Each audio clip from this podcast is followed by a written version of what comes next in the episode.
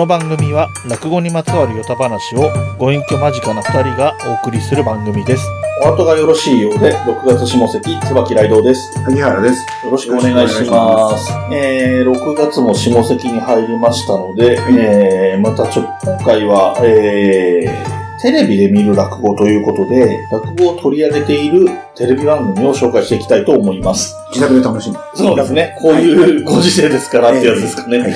えーで、えっ、と、ちょっといろいろ調べたところ、いろいろありまして難しかったんですけれども、ローカル局でやってる番組とかも終わった番組とかは、えっ、と、今回のご紹介からは外させてもらってますので、えーそこは一応ご了承ください。っていうふうにしましたところ、圧倒的に NHK が強いなという印象だったんですけれども、皆様の NHK はね、そうですね。もう頑張っていただきたいなと。で、えっ、と、一つ目が、えっ、と、どっちから行こうかな。じゃあ、局のチャンネルの数字の順でいくと、NHK 総合、はい。えー演芸図鑑はいはい。あのという、番組で、日曜の朝やってるやつ。そうですね。えー毎週日曜の早朝5時15分から5時45分っていうね、なかなかな時間にやってるんですこけれども。れはなかなかリアルタイムで見られることができるのはよほど朝に強い人だよね。そうですね。えー番組の構成がちょっと特殊な要素がありまして、うんえっ、と、演芸図鑑って一口で言いましたけど、えっ、と、通常は誰々の演芸図鑑っていうタイトルになっていて、あなるほど。えー例えば、立川志らくの演芸図鑑というようなタイトルになっていて、この頭につく冠になる名前の方が月替わりなんですね。なるほど、なるほど。なので、えっと、立川志らくなる立川志らくで4回か5回か取って、えーまた今度は変わって、えー例えば桂文枝の演芸図鑑とか、みたいな形で変わっていくようになっておりまして、え1回ごとの放送内容は、えー漫才またはコントで、が1本、と、落語が1本、と、えーその、MC の方と、えーゲストの方の、えー対談のコーナーっていうのがあるという形で、え3本ですね。3本というか、3つのコーナーに分かれている形になっていて、え3つのコーナーに分かれていて30分番組ですので、平均すると、大当たりの持ち時間が10分ということですので、かなりコンパクトな、なるほど。えー形になりますね。なんかさ、笹谷さんのようそうですね。な感じですね。30分で3本立てみたいな形になってますけれども。えーで、僕がちょっとさっと思いつく限りで、えーこれまでその司会の担を担当された落語家さんどんな方がいるかというと、えー話出しました、えー立川志らくさん。で、えー林家正蔵さはいはい。ん。えーあと髪型では、えー桂文枝さん、桂文珍さん。うんえー他誰がいたかな？春風亭一之輔さんがやったかな？へーあと、ダンシュンさんがやったかどうか。そんな感じで、まあ、やはり言っても、おー割と皆さん馴染みのある落語家さんっていうのがメインでやってるという。え、鶴木さんこれ、ご覧になってるんですか？あ、見てます。録画ですけどね。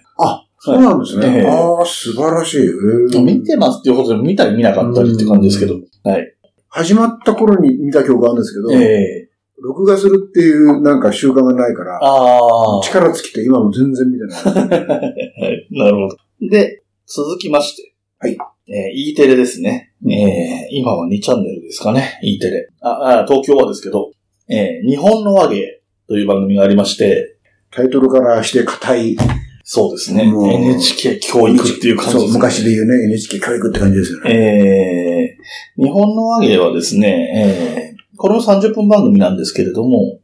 放送時間としましては、えー毎週日曜日、えー14時から14時30分。で、再放送が月曜日の15時から15時30分。うんという風になってまして、えー日曜日の方なんですけれども、はいはい。午前中にですね、E テレは将棋講座をやっていて、将棋講座が終わると NHK と、えー NHK 杯の将棋トーナメントをやるんですね。うん。で、将棋が12時に終わりまして、はい。12時から囲碁講座が始まりますね。はで、囲碁講座が終わりますと、NHK 杯の囲碁トーナメントが始まりまして、それが終わると、日本の和芸ということで、まさかずっとご覧になってるんですか、いや見てないですけれども、えっ、と、まあちょっと余談ですけど、うちの父が、えー将棋が好きで。えー祖父が囲碁が好き、で、私が落語が好きってことで、えー並んでるという形になってるんです。夢のような時間じゃないですか。割となんか不思議な感じで和風なものを取り揃えたかなという、なるほど。日曜日の午前中からうん E テレをつけてるとずっと着物のおじさんが出ているということになってくりますよね。素晴らしいというか、なんというか。えーで、こちらの方は、えー日本の和芸ということですので、厳密に言うと落語には限定しておりませんで、あえー講談であったりとか、えっ、と、その他、いろいろな形の和芸全般にはなっていますが、実際のところは落語家さんが出ることが圧倒的に多いです。で、えー演芸図鑑と違って30分で1本の演目なので、えーたっぷりした鳥が話すぐらいのかな。鳥でもこんな長く話すことあんまないかなっていうぐらいですよね、30分っていうねひ一ネタ30分はなかなかですよね。と。えーだから、おそらく、尺の長い演目で枕もたっぷりやってという形なのかなという印象になりますね。はいはい。で、えー僕見たことあるので何回かあるんですけれども、数分、えー3分とかね、ぐらい足りないっていう時が何度かあって、えーはいその演者さんが、えっ、と、楽屋裏みたいなところで、まあ、着物姿なんですけど、楽屋裏みたいなところで、この演目はっていうような形で、うん演目の解説をするのが冒頭に3分ぐらいついて、そこから始まるっていうことが何度かあったのは、多分その30分の長さゆえなのかなともうんなるほど。思いますね。で、まあ、チャンネルの順番でいきますと、次が、えー、焦点。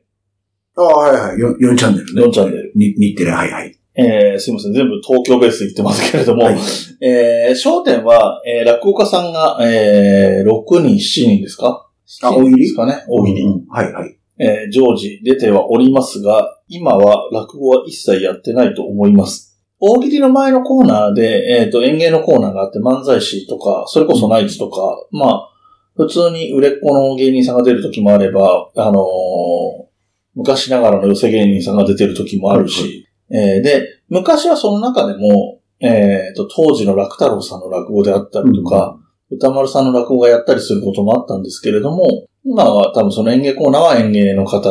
えー漫才師とかコントの人とかっていう風になってると思うんですね。なので、えっ、と、いっぱい出てます、商店に出てる落語家さんが、今は司会が春風亭昇太。はいはい。えー、端から行くと、青い着物の小遊三、ピンクのコーラ。うんえー、3番目が、えー、菊蔵改め菊王。まあ、改めたのも随分昔ですが。ああ、はいはい。で、えっ、と、三平かな？二代目、林家三平。東大の演学、コンペの後継いだ太平。うん。で、7人ですかね。と、あと、座布団配りで山田隆夫さんがいると。いう形ですので、まあ、数は落語家さん、こんなに落語家さんがいっぱい出てる番組はないと思いますけれども、落語が聞ける番組ではないという意味では、うん、ここで紹介したのがどうなのかなっていうところが僕個人としてはちょっとありますね。いや、僕さっき言ったように、焦点はええあんまり見ないんですけど、ええあの、そもそも大昔は、うんあの今は確か5時半からでしょ、あれスタートって。そうですね。昔は確かほら5時20分くらいから始まってたじゃないですか。でその頃はうん結構話し家さんの出演も多かったと思うんですよね。そうですね。ネタそういう印象ありますネタとね。でも今はそもそも30分だから、最初15分、その、いわゆる色物が出てきて、うん。で、残り大喜利10後半で大喜利やるっていう、うんあ、そういう構成なんですね。っていう印象ですね。なるほど。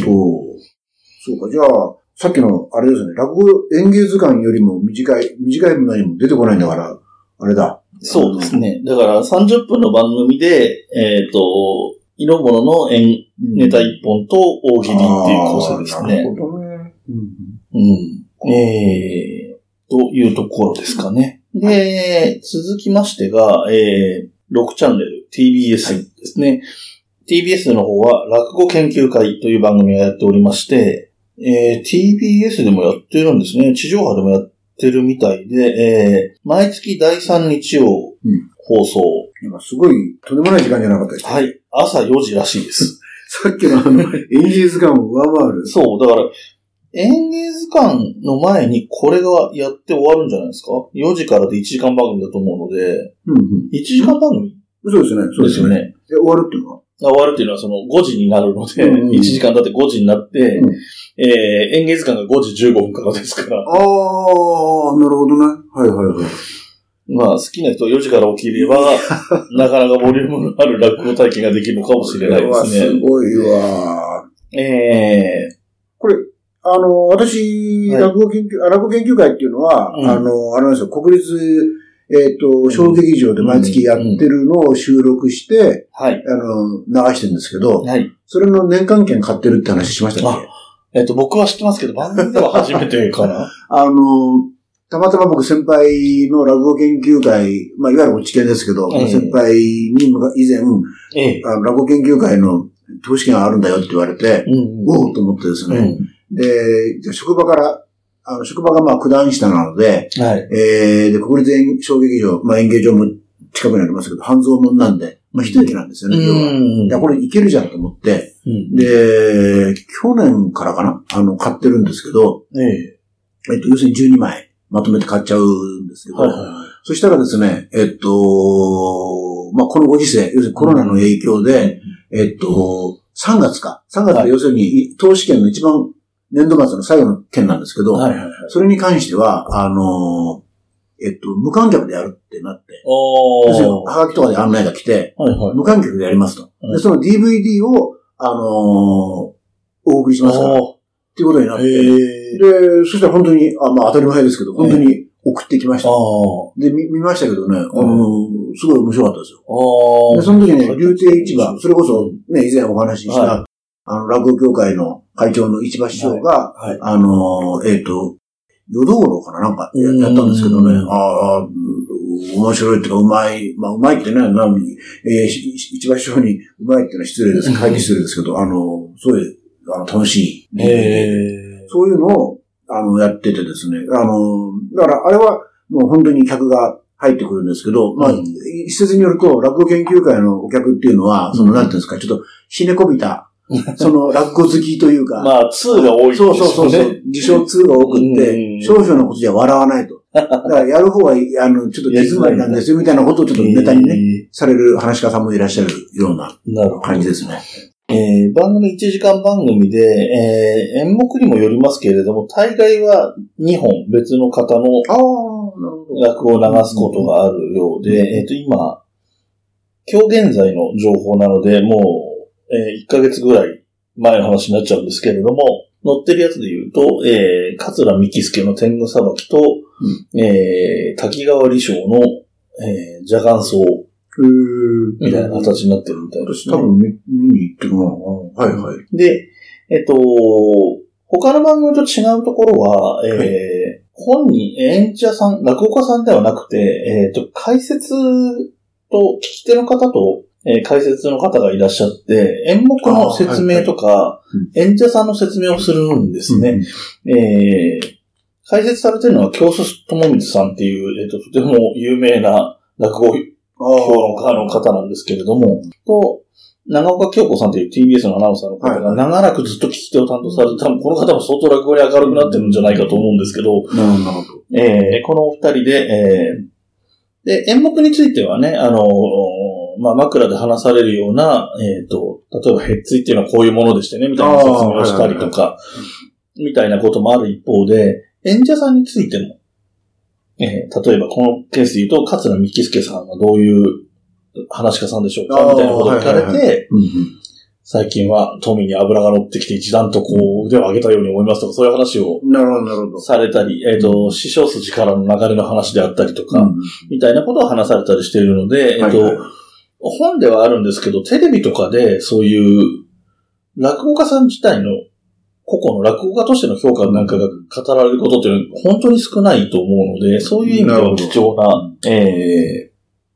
番組なのかなと思います。で、えーちなみに BSTBS では再放送、な再放送で、えー毎週何かしらはやってます。この落語研究会のなるほど、なるほど。あと、昔は BSTBS は、えー研究会になる前なのかな？落語特選会っていうのがありまして、うえー相当なメンバーが、それこそ奇跡、今は奇跡にいるような、古参であるとか、炎症であるとかみたいなものが聞けた番組も TBS では昔やってましたね。あ、じゃあ昔の音源っていうか、映像を使ってそうですね。だから今多分 CS の TBS 系かなんかではやってるんじゃないかな、今でも。うん。はい。えー一応ですね、地上波の、えー番組で、えーローカル局のものを省くという形での紹介をしてきております。なので、えーまあちょっと BSTBS のことも触れましたけど、一応、基本的には地上波の番組のお話をしていますということですね。で、えっ、とですね、ここまでが、えー現在普通に見れる落語にまつわる番組たちなんですけれども、ちょっと変化球というか変わった番組とかいうことになるんですけれども、NHK でやっていた。えー、落語に関まつわる番組で面白いのを2つご紹介しようと思っていまして、はいはい。えっ、と、一つが、えー、落語ザムービー、超入門落語ザムービーはい。かな、はい。と、えっ、と、落語ディーパーっていう二つがありまして、えっ、と、落語ザムービーの方はおそらくもう、新作が作られることはないとは思うんですけれども、ただ NHK ですね、割と折に触れ再放送をやったりとか、うん BS でまた見れるとか、はいはい。いう機会もあると思うので、えっ、と、見たことない方はちょっと気にしていただけるといいかなとも思います。これは、あれですよ、最初見たとき、これ、なんていうんですか、すごいアイディアだなと思いましたね。はい。えー、じゃあ、ラゴーザムービーの方の話に行きますと、えっ、と、実は僕、この収録のちょっと前のタイミングで、えー、ビートたけしさんがやってた特番、NHK の特番で、たけしの、えー、これが本当の日本芸能史みたいな番組があったんですよ。あ、そうですか。ええはい、で、えっ、と、落、あ、漫才とコントをやって3回目が落語がテーマだったんですよ。え NHK? へ NHK でーす。BS かもしれないですけどね。うん。で、えっ、と、その中で落語ザムービーの元にあるようなことをやってるんですよ。落語ザムービーより前にやった番組なので。うん。えーだから、えー落語ってよく言われるのが、えっ、と、想像力の、うん。を、えっ、と、客客の想像力が試されるとかね。あんまりいい言い方じゃないですけど。とか、その想像の余地があるところが面白いとかっていう言い方をされるんですけれども、その、語りだけだから、喋り、話だけだからこそ、えーお客が想像するところを可視化するっていう企画が、えー落語ザムービー。番組の形式としては、えっ、と、プロのちゃんとした、えーそれも真打ちの落語家さんが、落語を一席丸々演じたものを、その音源をもとに、ちゃんとした役者さんに、えードラマを撮ってもらうと普通にドラマですもんね。と。はい。完全にドラマで、えっ、と、ただ、えー音声は落語の音声です。だから、落語家の師匠が話してる音声なので、子役が喋っても、女優さんが喋っても、声は落語家さんの声で、えーただ映像的には、えー女優さんや子役の少年や、えー男性の役者さんが喋ったり、カメラワークも切り替えたりとか、シーンが変わったりとかっていうのも全部映画のように本当にある中で、えー落語を聞く。えー完全に映像がしにくいシーンだけちょっとだけ落語家さんの顔が映ったりはするんですけど、あの、状況説明、状況とか事情説明みたいなところは、あの、映像化しづらいので、そういうところはそういうのもあるんですけど、基本的には映像で全部見せるようになっていて、えーまあまあ、冒頭と終わりのところはちょっとコント仕立てで浜田岳さんが出てきたりはするんですけれども、はい、そうですね。まあ。だからあれ、あ、ごめんなさい。うん。あれでしょ、あの、役者さんは、その、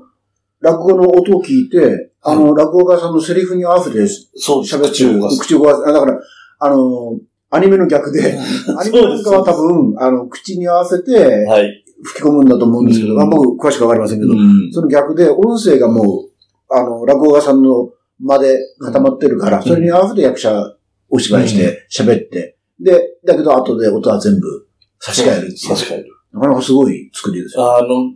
面白いけど大変みたいです落語家さんがやっぱり、あの、落語さんはいつも通りだからいいんですけど、えー役者さんの方は、あの、体験として楽しい、面白いから楽しいって言ってるけど実際やるのは大変みたいで、えーそういう映像も、えーメイキング的に出てたりもしましたね。ただやっぱり、えっ、と、番組名に超入門とつくように、えーその、落語の時代とか世界っていうのが分かりづらいっていう部分がうんえー初心者の方多いと思うんですね。その江戸時代の街の風景とか。服装とか、子供の髪型とか、えーそういうものがわからないっていう人にはわかりやすくなっているので、それを見て、えー映像のイメージが湧くようになったら、多分今度は、えーそういうのがなくてもわかるようになっていくというふうな楽しみ方もできるという意味では、まあ、超入門の名にふさわしいそうですね。えー番組だったかなと思います。これ、うーん、多分、ソフト化とかもしてるんじゃないかと思うし、まあ、あ NHK さんはね、NHK オンデマンドがあるんで、まあ本気で追いかけようと思えば多分見ようはあると思うので、まあ、興味がある方はぜひ見てもらいたいとは思いますね。で、えっ、と、もう一つ、えー、落語ディーパーの方なんですけれども、こちらはもともと不定期な番組でして、えー、去年の秋か冬かぐらいにもまだやっていた、もっと後までやってたかな？えっとね、私までやってました調べたので言うとね、今年の3月にやってます。なるほど。なので、例の話題の後ですよね。えー、なので、またやるとは思うんですけれども、えー、この番組は、えっ、と、落語好きなの、本当に落語好きとして知ってる人は知っている、東出正宏さんが、え何かと話題の。何かと話題の。ちょっと話題の。うんの、えー、番組で、これに、えー、春風亭一之輔さんっていう落語家さんが、えー、いて、で、あと NHK の女性のアナウンサーがいて、さらに、えっ、と、若手の落語家さんが3人、そうですね。えーはいはい。出ているという状況で、えー毎回毎回一つの演目について、この、まあ5人ないし6人が話をする番組ですよね。そうです。ですあのー映像とかで、あのーなんだ、もう亡くなっている昭和の名人みたいな人の映像とかも出てきたりはするんですけど、基本的にはディスカッションというか、なんか情報交換とか、それぞれの意見を話すような、すそごい番組ですよ。ね。だから、あの、さっきのザ・ムービーと本当逆で、うんうんうん。あの、落語にそれなりにこう、詳しいぞと思ってる人間にしてみたら、これすごい番組で、うんうんうんうん。あの要するにプロがプロに聞く、聞いたりとかうん言うんですよね。で、例えば、あそこどういうふうに演出してますかって、要するに若手が、一之輔さん、まあ中堅ですよね。はいに聞いて、で、ち一之輔さんがこうやるんだ、みたいな。うんうんうん。で、一之輔師匠は、あそここうやってますけど、あれなんでですかっていうことを教えたりとか、で、見てる方としても、おーおーと思いながらっていうなかなか聞けないような。聞かないです。で、それに加えて、その、ね、あの、それこそ文楽、新章レベルの、あるいは炎章、それこそ炎章さんのような、えー人たちの NHK しか持ってないようなうん映像を流してくれたうんりするから、ちょっとこれすごいなと。うん。ですね。で、えっと、時々ゲストの方来られて、えっと、江戸だと、確か、カロクさんああ、はいが来られたり、えっと、うん上方では、米田西さんだったかな？どなたか、うんえー若手の、あー落語さん出てらっし若手というか、中堅ぐらいですかね。うん。まあ、油乗り切ったところの人が出てたりもしましたね。このディーパーって、あの、タイトルは、あれじゃないかと思うんですけど、いや全然、また溢れだったら恥ずかしいんだけど、あの、ディープ、ディーパー、はいはいはいディープエストの要するに、そうですよね。ディープの比較級でより深くっていう意味じゃないかなと思ってるんですけど、本当に深くやってて。そうですね。だからそこはあまり、なんていうのかな、まあ深くっていう意味を英語にして、より深くっていう英語というだけなので、えー、凝った名前とかね、あの、なんかとかけてあるとかっていうほどでもないんですけど、逆に言うと、質実合憲というか、あの、本気な感じの作りになっていて、で東出さんがまたうん、本当に本気で詳しいので、あの、あの人、本当そうね。あのね。若手の落語家さんたちもしっかりした質問はされてて、でもそれはやっぱり演者としての悩みを相談してるようなニュアンスもあったりするんですけどあのー、東出さんはやっぱり聞き手、聞く側、お客としての。質問なので、やっぱり切り口は違うけど、あのー、まあ、言葉として適切かどうかはともかくですけれども、ぬるい質問なんかしないですからね。あはいはいはい。あの、例えば、それこそ、なんていうんですか、同じ演目でも、この、あの、えー、新章はこうやってるけど、うんうん例えば子さんはこうやってるみたいなことがわかる人だから、わかります質問のレベルがやっぱりすごいなと。でもちゃんとそれ、さっきそのタイトルに引き継げて言うなら、ディーペストじゃなくって、やっぱり、あくまでも比較級であるからやっぱりお客の方を意識してるっていうか。あの、なんですかね、あの、初心者でもそれなりに楽しめるようにはなってるなと。うんそこら辺の作りはすごい上手いし、そうですね。やっぱり、あの、東出さんという、あの、プロの聞き手ではあるんだけど、うんあの、演者ではないっていう人をメインにしてるところがやっぱ上手いなと。うまいですよね。で僕はあの、東出さんが、この落この番組でこんな落語好きなんだっていうのを初めて知りましたけど、えっ、と、昔から割と機会があると落語は好きでっていうのは言ってて、あそうですか？あのー今ね、ちょっと状況が状況ですけど、確かアンさんも確か割と、あの、歴史小説とか、あの方は、うん。アンさんで歴女というか、そうそう歴史大好き。だから割とね、あの、東出さんもそっちも好きなので、歴史小説とかも読むので、だからその、なんていうの？あの、ちょっと大きな声じゃ言えませんけど、小さな声で聞こえないから言いますけど、あの、落語っていうのは、ほら、立川談志さんに言わせれば、人間の業の工程でね、うん。だ可愛い子が来たら、あの、ついフラフラってなっちゃうのを認めるのが落語なわけだから、まあそうですね。落語好きな東出さんが、うん。えー、唐田エリカさんでしたっけ？あの、というようなね、ことになるのは、これ、ある意味、一貫性があるんですよ。一貫性があるって言い方していいのかなえーどうなんでしょう。うんまあ、えーなかなかデリケートな問題ですけど。デリケートな問題ですけどもうこれ以上言うのはちょっとはばかりますが。ええはい。えー、というようなこともあってですね。で、あの、ラコディーパーは、えっ、と、初代の担当のアナウンサー、女性アナウンサーが、はいはい。えー、出身の方で、本当に行き届いてて、でその方もちゃんとある程度喋、話が喋れる、えっ、と、演目の解説をするじゃないですか。あの、はいはいはい小萩原さんがやってもらってるみたいな、あらすじ最初ね。をはいはいはい。みたいなのが、やっぱり、落ち県出身らしい、ちゃんとした説明ができるんですよね。すごい。えー、まあ、アナウンサーはどうしてもね、変わっていってしまうものなのでしょうがないんですけれども、えー、そういう意味でも面白かったですね。またこれはおそらく、いずれまた、うん多分短期集中みたいな感じで、1あーヶ月ぐらいやってまた休んでみたいな。感じだと思うので、またいずれ見れるんじゃないかなと思います。はい、ということで、えー、今回はテレビで見れる落語のお話をさせていただきました。番組からのお知らせです。番組ではお便りを募集しています。番組のメールアドレスは、おあと202004アットマーク gmail.com oato202004 アットマーク gmail.com です。また、番組ではツイッターアカウントを設けており、主に配信情報をお送りしています。こちらもアットマーク、oart202004 で検索をお願いします。また、ツイッター、インスタグラムのハッシュタグはひらがな3文字、オアートでお願いします。はい。ということで、えーここからは、えー落語の、えー用語解説のコーナーなんですけれども、ちょっと用語というにはですね、用語と言っては失礼な感じになっちゃうんですけれども、えー落語の中の登場人物の話をしてみようかと思っておりまして、はいはい。えー落語の話っていうのは、えっ、と、江戸時代の終わり頃から明治の頭ぐらいなので、えーいろんな人が出てきます。で、えっ、と、子供が出てきても小学校に行ってるケースもあれば、えーうちにずっといる、えー学校生がない頃の子供っていう話もあります。えー江戸時代の方の話で言うと、一番上で出てくるのは殿様。うんえーはい殿様が出てくる落語っていうのもいくつもあって、えっ、と、有名な演目で言うと、えー目黒のさんまとはいはい。か、はいはい。そうですね。えーなんですけど、なんとかの殿様ってつくような、ああ、杯の殿様とかねありますよそういう演目も多いはいはい。ですね。で、えー落語の登場人物というのは、熊さん、八さんとか、うんご隠居さんとか、みたいな形で、えーまあ、ご隠居さんはご隠居さんで匿名みたいなところがあるんですけれども、えー、勝五郎とかね、えー、名前が出てくる人が何人かいるんですよね。うんうん。で、えーこの名前が、えっ、と、別にそうじゃなきゃいけないっていうものでもないので、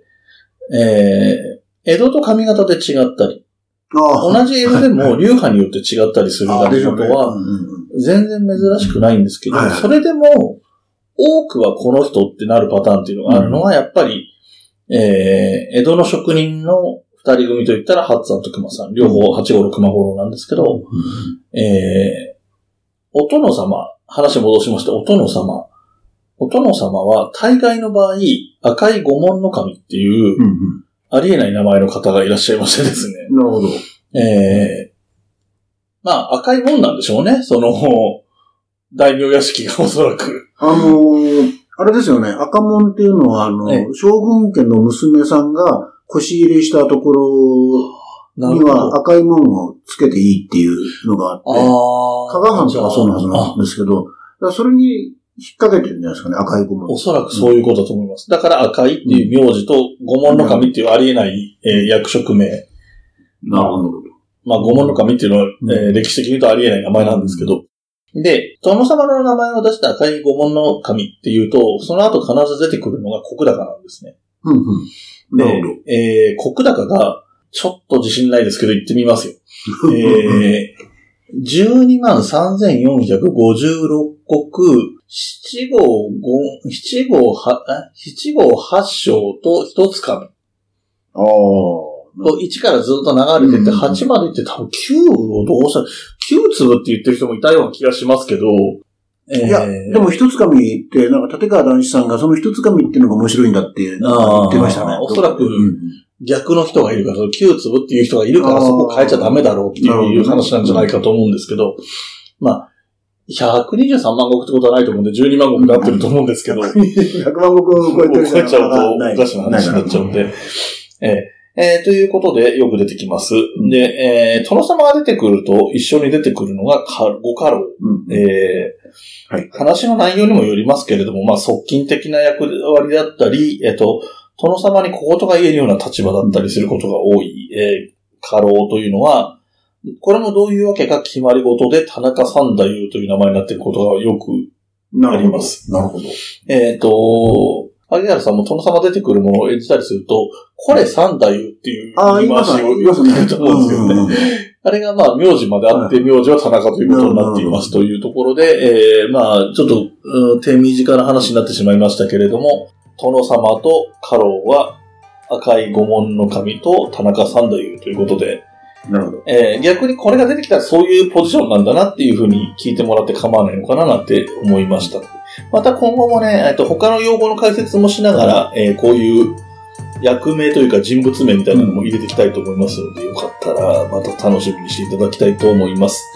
えっ、と、よろしいですかね？はい。はい。では、えーここまでで、今回もここまでにしたいと思います。お後がよろしいようで。